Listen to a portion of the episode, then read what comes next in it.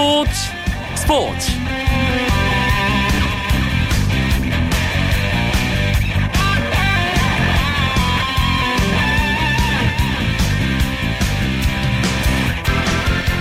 안녕하십니까 금요일 밤 스포츠 스포츠 아나운서 이광용입니다.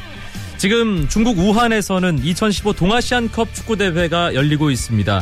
대한민국 축구대표팀 남녀 동반 우승을 목표로 출전했죠. 아, 유럽에서 활약하는 해외파 선수들이 참가하지 않은 이번 대회 때문에 국내 리그에서 뛰는 젊은 선수들이 남자 국가대표팀 명단에 대거 포함됐습니다. 그래서 한편으로 걱정의 목소리도 적지 않았는데요. 하지만 대한민국 태극전사들 남자 대표팀은 1승 1무, 여자 대표팀은 2승으로 한 경기를 남겨둔 현재 1위를 달리고 있습니다. 대표팀의 새 얼굴 찾기도 어느 정도 성과를 거두고 있죠. 금요일에 국내 축구 이야기 축구장 가는 길에서 2015 동아시안컵 대한민국 남녀 축구 대표팀의 경기를 분석해 드립니다. 금요일 밤 스포츠 스포츠 지금 바로 출발합니다.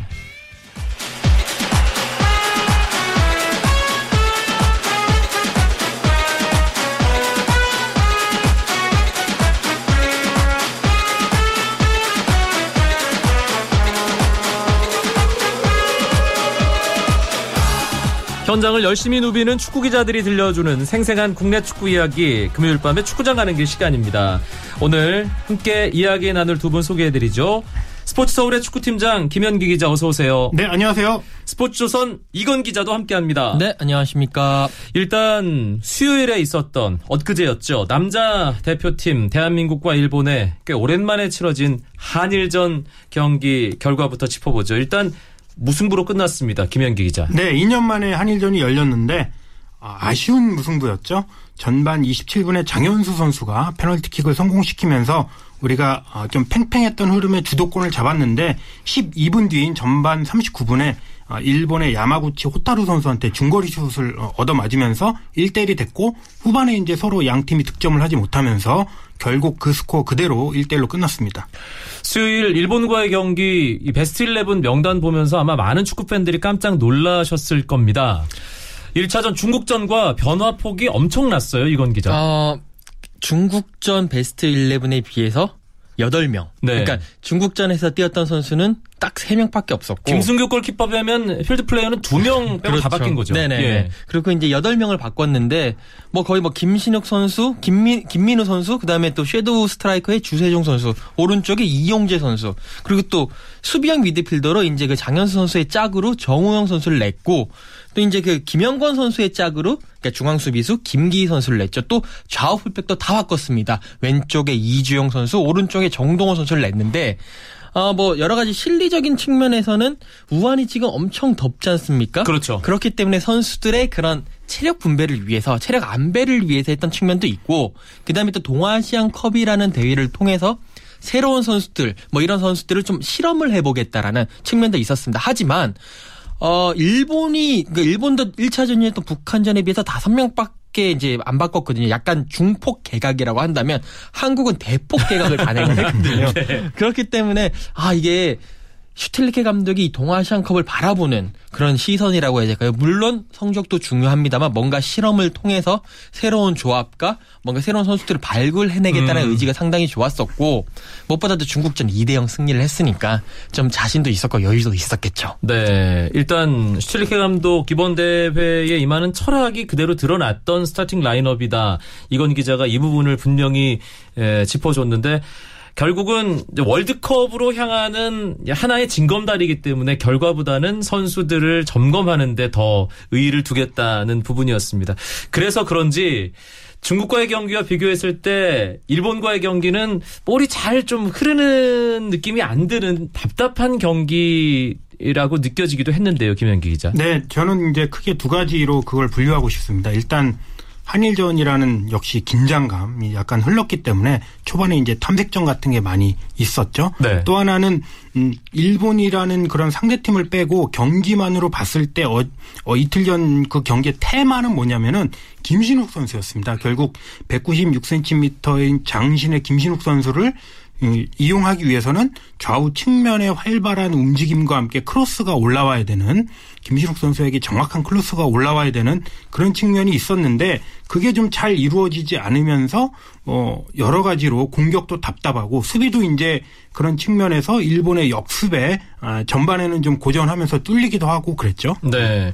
어, 일단 전반전은 우리가 먼저 골을 넣긴 했지만 막판에 동점골 허용하고 뭔가 좀 아쉬운 그런 네. 경기였다면 오히려 후반은 교체 투입된 선수들이 공격의 활로를 찾아줬다고 해야 될까요? 특히 이재성 선수의 활약은 참 대단하더라고요, 이건 기자. 그렇죠. 이제 그 후반 19분이었는데 주세종 선수가 나가고 그 섀도우 스트라이커 공격형 미드필더 그 자리에 이재성 선수가 들어갔습니다.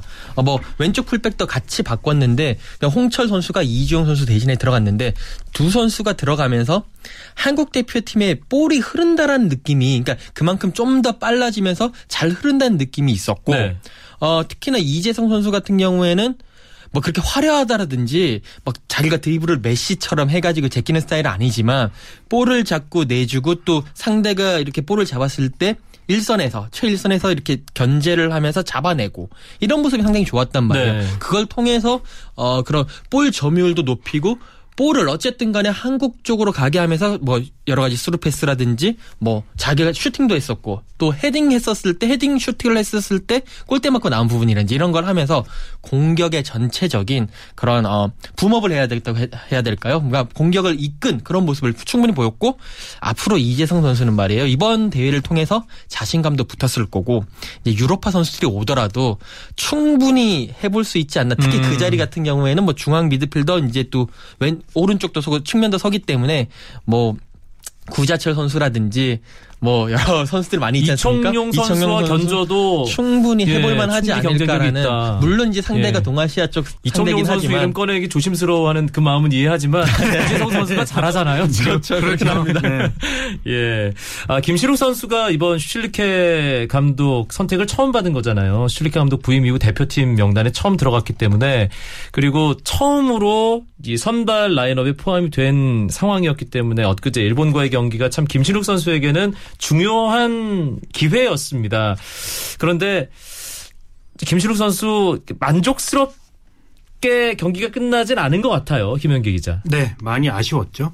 어, 크게 세 가지 정도로 이제 좀 아쉬웠던 거를 이제 복귀를 해보면은 1번은 김일욱 선수가 어쨌든 헤딩에 강점이 있거든요. 공중볼에 강점이 있다면 그걸 살리기 위해서는 크로스가 정확해야 됩니다. 그런데 사실 어 일본전을 봤을 때 우리 윙어들의 크로, 크로스가 얼마나 정확했는가 뭐 그런 걸좀 음, 많이 아쉬웠다 이렇게 네. 볼수 있고 또 하나는 이제 슈틸리케 감독도 김신욱 선수를 처음 써보면서 여러 가지 시행착오가 있었을 텐데 이제 김신욱 선수가 제가 볼 때는 가운데 좀 서 있는 것도 잘하지만은 발도 움직임이 있고 스피드도 아주 나쁘진 않기 때문에 예전에 울산에서 참 좋은 모습 보였을 때는 하프라인 쪽까지 내려와서 공 그렇죠. 주고 다시 들어가는 네. 뭐 좌우로 좌, 움직여주는 그렇죠 좌우로 예. 움직이고 전으로 좀 더 움직이게 해줬다면 김신욱 선수도 자유로워지면서 그 빈 공간을 파고들 수 있는 그런 전술이 나왔지 음. 않았을까 그런 측면에서는 김진욱 선수가 너무 가운데에 몰려 있었던 그런 전술은 슈틸리케 감독이 이제 한번 써봤기 때문에 다음에 또 김진욱 선수를 쓸 때는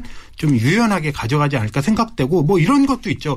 왼쪽에 김민우 선수, 오른쪽에 이용재 선수. 특히 이용재 선수 같은 경우는 측면 날개는 아니거든요. 그렇죠. 네, 그렇기 전... 때문에 크로스를 많이 올려본 선수가 아니잖아요. 그렇죠. 전방 스트라이커로 뛰거나 아니면 측면으로 들어가도 볼을 몰고 들어가거나 패스로 가운데 파고드는 스타일이지 김신욱 선수한테 정확한 크로스를 올리는 그런 스타일은 아니었기 때문에 슈틸리케 감독도 아 김신욱에게 가장 최적의 조합은 어느 선수들인가 그걸 이제 고민해 볼 것 같고 뭐 김신욱 선수도 나름 몸 움직임이나 컨디션이 그렇게 좋지는 않았다고 보고 다만 저는 성과도 하나 있었다 이렇게 봅니다. 뭐냐면은 일본 선수들이 뭐 중앙 수비수 두 명 다 경고 받았는데 김신욱 선수 막다가 경고받았죠. 그리고 미드필더에서 이 힘도 안 되고 키도 안 되니까 일단 파울하고 보자. 이게 일본의 전술이었고 카드를 쓰지 않으면 막을 수 없는 그렇죠. 선수. 네.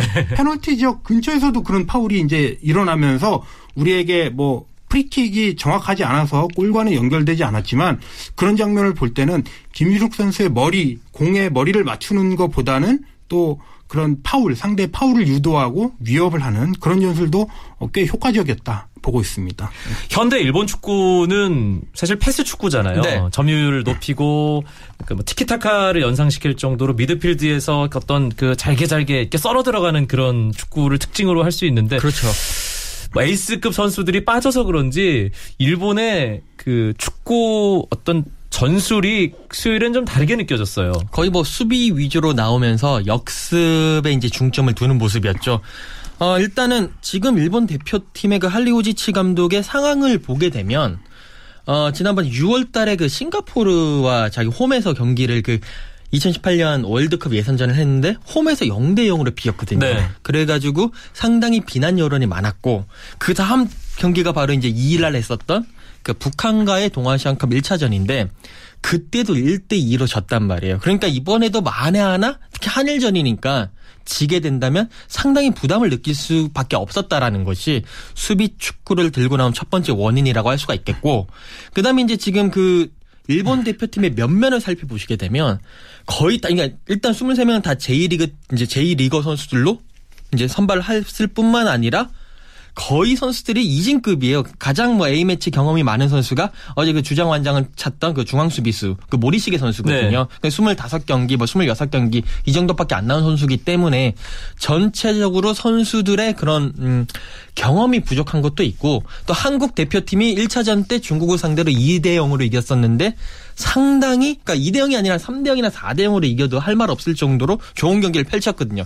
그렇기 때문에 일단은 웅크리고 역습을 펼치 자라는 그런 역, 그런 전술로 나올 수밖에 없었다고 볼 수가 있거든요. 그렇기 음. 때문에 조금 또 이제 일본의 그런 패스 축구 스시타카라고 하죠. 티키타카 일본의 스시를 이제 합쳐서 그렇게 얘기를 하는데 이 스시타카 축구가 그 월드컵에서 한계를 드러냈기 때문에 이제는 그 할리호지치 감독을 데리고 온 것도 결국 일본도 그런 패스트보다도 빠르고 그리고 이제 한 방에 이제 골 결정력을 이제 요하는 그런 역습 축구로 돌아갈 수밖에 없다라는 그런 공감대가 형성이 됐기 때문에 그런 연장선상에서라도 이번에 일본이 보여주고 있는 수, 수비 축구는 뭐 그런 이유들 때문이라고 저는 생각을 하거든요. 음, 그 지난해 이 알제리 예, 그렇죠. 를 이끌었을 때 할리루지치 감독이 보여줬던 어떤 사막의 여우 축구. 네. 예, 뭐 그런 축구를 일본에 이식시키는 게 아닌가 싶기도 하고요. 어, 대한민국 이번 동아시안컵 남자 대표팀 출발이 참 좋았습니다. 사실 중국이 가장 강력한 우승 후보였는데 1차전에서 내용 어, 결과도 결과지만 내용적으로도 우리가 압도한 경기였어요, 김현기 기자. 네, 2대 0으로 이겼는데 어, 작년 10월 슈틸리케 감독이 온 이후에 가장 완벽한 승리였다. 네. 이렇게 보고 있습니다. 정말 공격이면 공격, 수비면 수비. 이 중국 선수들이 숨이 막혀서 나중에는 이제 짜증을 낼 정도로 그 선수들이 잘했죠. 자기 앞에 기회가 와도 밖으로 차버리더라고요. 그렇죠. 네, 네. 나중에는 2대 0으로 지고 있는데 골을 더 안 먹기 위해서 수비수를 교체 투입하는 이런 일도 일어났습니다. 전반 44분에 김승대 선수의 선제골, 후반 12분에 이종호 선수의 추가골로 이겼는데 어 글쎄요 이런 중국전 1차전 라인업을 봤을 때는 이 정도 멤버면은 어떻게 보면 유럽파들이 다 들어와도 한번 경쟁력이 있는 것 아니냐 음. 뭐 그런 생각까지 들 정도로 아주 훌륭한 경기였습니다. 특히 이날 A매치 데뷔전을 치른 선수들이 다 골을 넣었잖아요. 김승대 그렇죠. 선수도 왜 이 친구가 왜 데뷔전이야라고 궁금해하시는 분들도 계시겠지만 김승대 선수 데뷔전 골, 또 전남 드래곤즈에서 뛰는 이종호 선수 역시 데뷔전 골. 그리고 저는 어, 중원에서 활약한 권창훈 선수의 활약도 참 인상적이다 이렇게 봤거든요. 전체적으로 경험이 일천한 선수들의 활약이 빛났던 중국전이 아니었나 싶습니다. 이건 기자. 그렇습니다. 일단 첫 번째로 K리그에서의 활약을 그대로 보여준 것이 일단은 좋은 모습을 보여준 첫 번째 원인이고 또 K리그의 수준이 최소한 이제 아시아 축구, 동아시안 축구에서는 정말 톱 클래스 수준, 수준이라는 것을 보여줬습니다.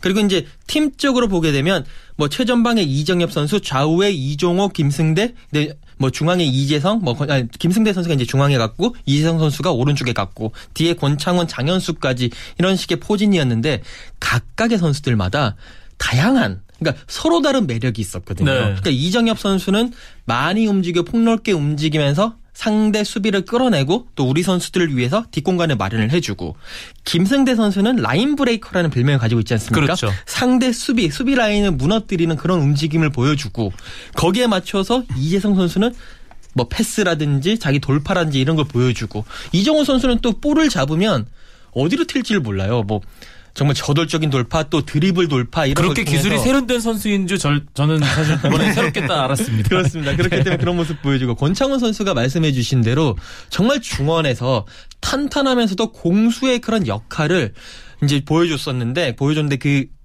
기성용 선수의 plan B로서 음. 충분히 그러니까 그 모습을 보고 있으면 충분히 해볼 수 있지 않을까라는 생각을 충분히 하게 되는 전개가 되는 중앙 미드필더. 그렇죠. 그러니까 예. build-up이 되는 중앙 미드필더를 하면서 모든 선수들이 정말 다른 매력으로 다른 매력의 선수들이 하나로 어우러졌을 때 우리 축구가 얼마나 강해질 수 있느냐라는 걸 볼 수 있어요. 물론 음. 상대가 중국이긴 하지만요. 예. 그리고 그 중국과의 경기에선 수비의 안정성도 빼놓을 수 없는 부분인데 중앙 수비수로 호흡을 맞췄던 김영권, 김주영 선수 그리고 바로 앞에 있었던 장현수 선수의 그 삼각형 수비 조합이 저는 참 인상적이던데요. 네, 그 세 명을 한 단어로 묶으면 지중파죠. 네. 세 명이 이제 모두 중국 슈퍼리그에서 뛰는 선수들인데 저도 이제 그 경기 중국전을 보면서 아, 중국 선수들의 특징을 정말 잘 알고 있구나. 김영권 선수나 김지영 선수나 그 앞에 있는 장현수 선수나 그리고 세 명이 다 안정적이면서 또 상대의 그런 역습 이런 거를 사전에 차단하고 이런 능력이 상당히 뛰어나고 네. 커뮤니케이션도 괜찮다고 이렇게 보여졌거든요. 사실 슈틸리케 감독이 취임하고 수비 조합이 계속 바뀌다가 호주 아시안컵 기점으로 제 생각에는 곽태희 선수가 좀좀 우위에 있다. 저는 이렇게 보고 있습니다. 왜냐하면 곽태희 선수가 결국은 리더의 역할을 할 수 있기 때문에 곽태희 선수가 같은 노장이 있고 그리고 후배가 하나 있고 이런 조합으로 짜여졌었는데 어 이번 김영권 김주영 조합을 보면서 이렇게 둘이 하고 앞에 장현수가 있으면 어 나름대로 중앙 수비가 꽤 안정적이겠다. 음. 호흡도 잘 맞고 그래서 많은 가능성을 봤다고 생각합니다. 알겠습니다. 금요일 밤에 축구장 가는 길 대한민국 축구 대표팀이 좋은 모습을 보여주고 있는 동아시안컵 이야기 나누고 있습니다. 스포츠 서울의 축구팀장 김현기 기자, 스포츠조선 이건 기 자와 함께하고 있습니다. 쳤다 하면 홈런이고 슛 골이고 각본 없는 한편의 드라마. 그것이 바로 그것이 바로 손에 잡힌 우승 트로피. 목에 걸린 그 배달 너와 내가 하나 되는 그것이 바로 그것이 바로 그것이 바로 꿈꾸던 스포츠. KBS 1라디오 이광용의 스포츠 스포츠 축구장 가는 길 2부에서도 동아시안컵 이야기 계속 해보겠습니다. 남자 축구 대표팀 이 마지막 상대가 북한입니다. 일요일 저녁 남북 대결 어, 치러지죠, 김현기 기자. 네. 사실상 이제 결승전이죠. 우리가 1승 1무, 북한이 1승 1패인데 여기서 승리하는 팀이 제가 볼 때는 우승컵을 들고 가지 않겠는가 이렇게 보고 있습니다. 1차전 중국과의 경기, 2차전 한일전 네. 완전히 선발 라인업이 달랐다고 뭐 할 수 있을 정도였잖아요. 그렇죠. 남북 대결 슈틸리케 감독 어떤 선수들을 중용할지도 궁금한데요, 이건 기자. 일본전에 비해서는 분명히 또 선발 라인업이 한 8명 정도 바뀔 수 있겠죠. 예. 그러니까 1차전과 2차전을 통해서 분명히 좋은 활약을 한 선수 그리고 체력 회복이 어느 정도 된 선수를 뽑을 것 같은데 어, 저는 기본적으로 아마 중국전에서 나섰던 선수들이 거의 대부분 나오지 않을까라는 음. 생각을 하고 있습니다. 어, 그만큼 이제 중국전에서 좋은 모습도 보였고 특히나 뭐 수비진 같은 경우에 그러니까 약간 고민을 하는 게 아마 오른쪽 수비 정도 수비수 정도를 약간 고민을 하지 않을까. 물론 임창우 선수도 괜찮았고 정동호 선수도 나쁘진 않았거든요. 이제 그 정도 이제 고민을 하고 나머지는 다 중국전으로 따라갈 것 같습니다. 북한도 이번 대회에 상당히 인상적인 모습을 보여주고 있습니다. 어떤 분들은 뭐 빨치산 축구다 어, 이렇게 얘기할 정도로 공격적인 상대를 괴롭히는 그런 축구를 어, 내세우고 있는데 경기 분위기가 어떨까요, 김현기 기자? 네. 어, 참, 빨치산 축구 이름도 섬뜩한데, 북한이 이번 대회를 보면은, 원래 북한이 상당한 역습 축구랍니다. 수비를 많이 내렸다가, 옛날에 보면은, 뭐, 남아공 월드컵 예선 본 정대 선수를 활용한 그런 역습 축구를 했는데, 이번에는 공격 비중을 많이 늘렸거든요. 그리고 이번 대회 그 북한 선수단 분위기를 보면은, 음, 예전에 비해서 상당히 이제 유연해지고 경직된 그런 사고들이 없고 자유롭게 한다는 얘기가 있어서, 네. 어, 서로 우리와 이제 치고 받을 것으로 보이는데 결국은 그래도 우리가 좀 더 우위에 있지 않을까 힘이나 기술적으로 그래서 우리가 주도권을 잡는 가운데 북한이 이제 좀 반격하는 음, 그런 형태가 될 것으로 보입니다. 바로 묻겠습니다, 네. 이건 기자. 우승 가능할까요? 우승 가능합니다. 네.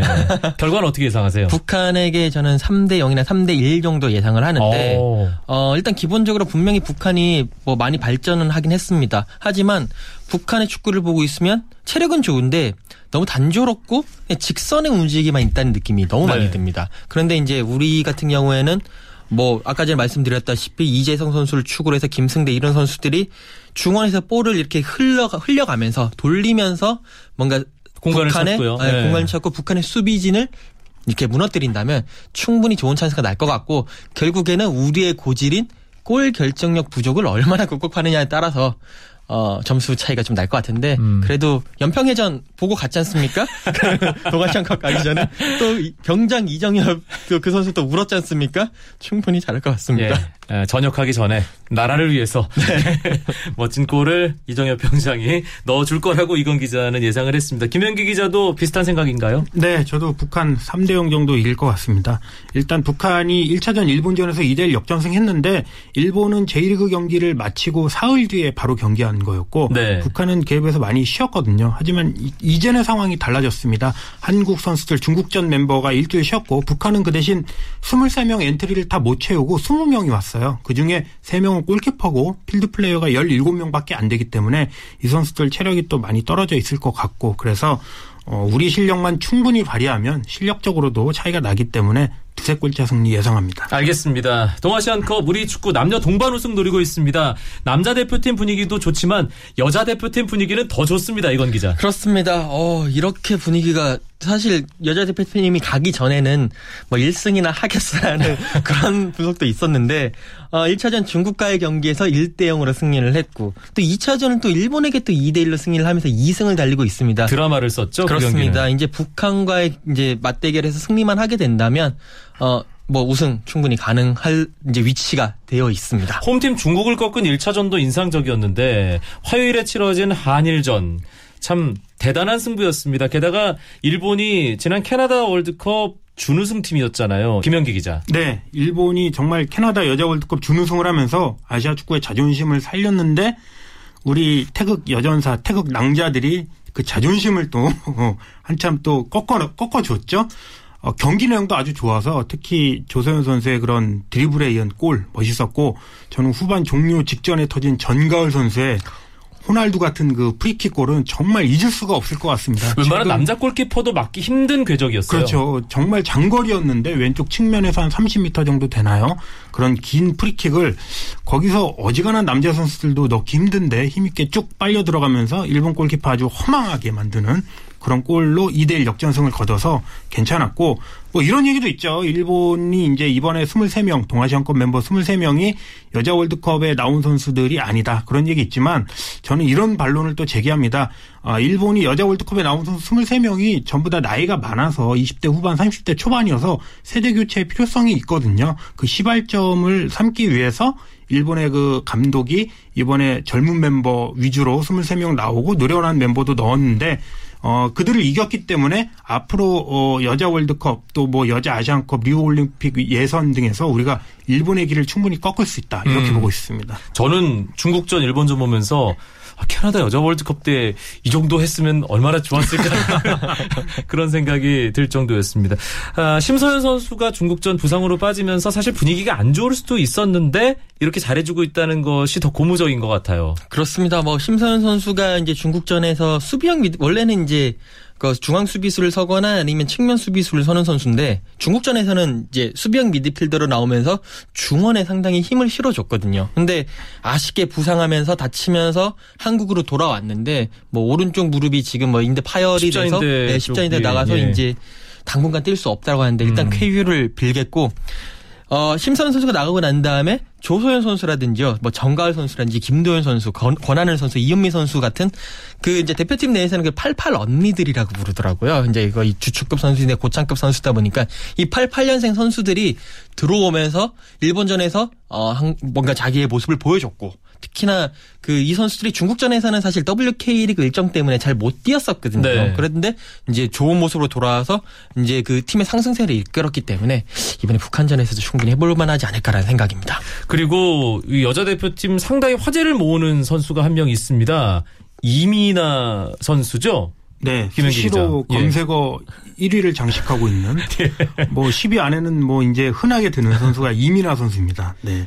91년생인데 이번 대회는 모처럼 이제 대표에 발탁됐거든요. 2013년까지 대표팀 하다가 잠시 이제 폼이 떨어져서 어 윤덕여 감독이 호출하지 않았는데 이번에는 이제 공격형 미드필더로 지소연 선수가 이제 잉글랜드 첼시 레이디스에서 뛰는 바람에 이번 동아시안컵에 못 왔죠. 그래서 어, 그 대체 자원으로 이민아 선수가 발탁이 됐는데 일단 공도 잘 차고 예쁘고 뭐 여자 축구의 김태희다 이런 얘기까지 나돌면서 네 그 기자들 사이에서도 이민아 기사를 꼭 한 번씩 써라 뭐 이런 현지의 그런 지시가 떨어졌습니다. 예. 네, 그걸 보면 분명히 화제인 것 같습니다. 우한에 가 있는 웬만한 남자 기자들은 자기 개인 SNS에 이민아 선수 사진을 꼭 올리더라고요. 그렇죠.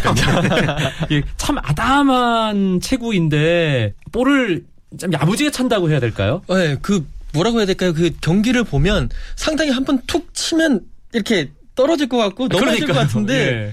어, 밸런스도 상당히 좋고 특히나 활동량이 좋기 때문에 어, 정말 많이 뛰고요. 음. 그 흡사 이제 어떤 기자들은 이렇게 표현을 하더라고요. 예, 뭐 전성기 시절의 박지성의 움직임을 보는 것 같다. 아마 폐가 세 개가 아닌가. 뭐 그런 식으로 어쨌든 활동량과 그 기술이 좋은 선수입니다. 네, 아, 저희도 이민아 선수 얘기 좀 길게 했네요. 예. 아, 지금 2승으로 1위를 달리고 있는 대한민국 여자 대표팀, 남자 대표팀보다 우승에 더 근접해 있는 상황입니다. 역시 다음 상대가 북한, 아, 남녀 모두 남북 대결 마지막 한 판 남겨두고 있는데요.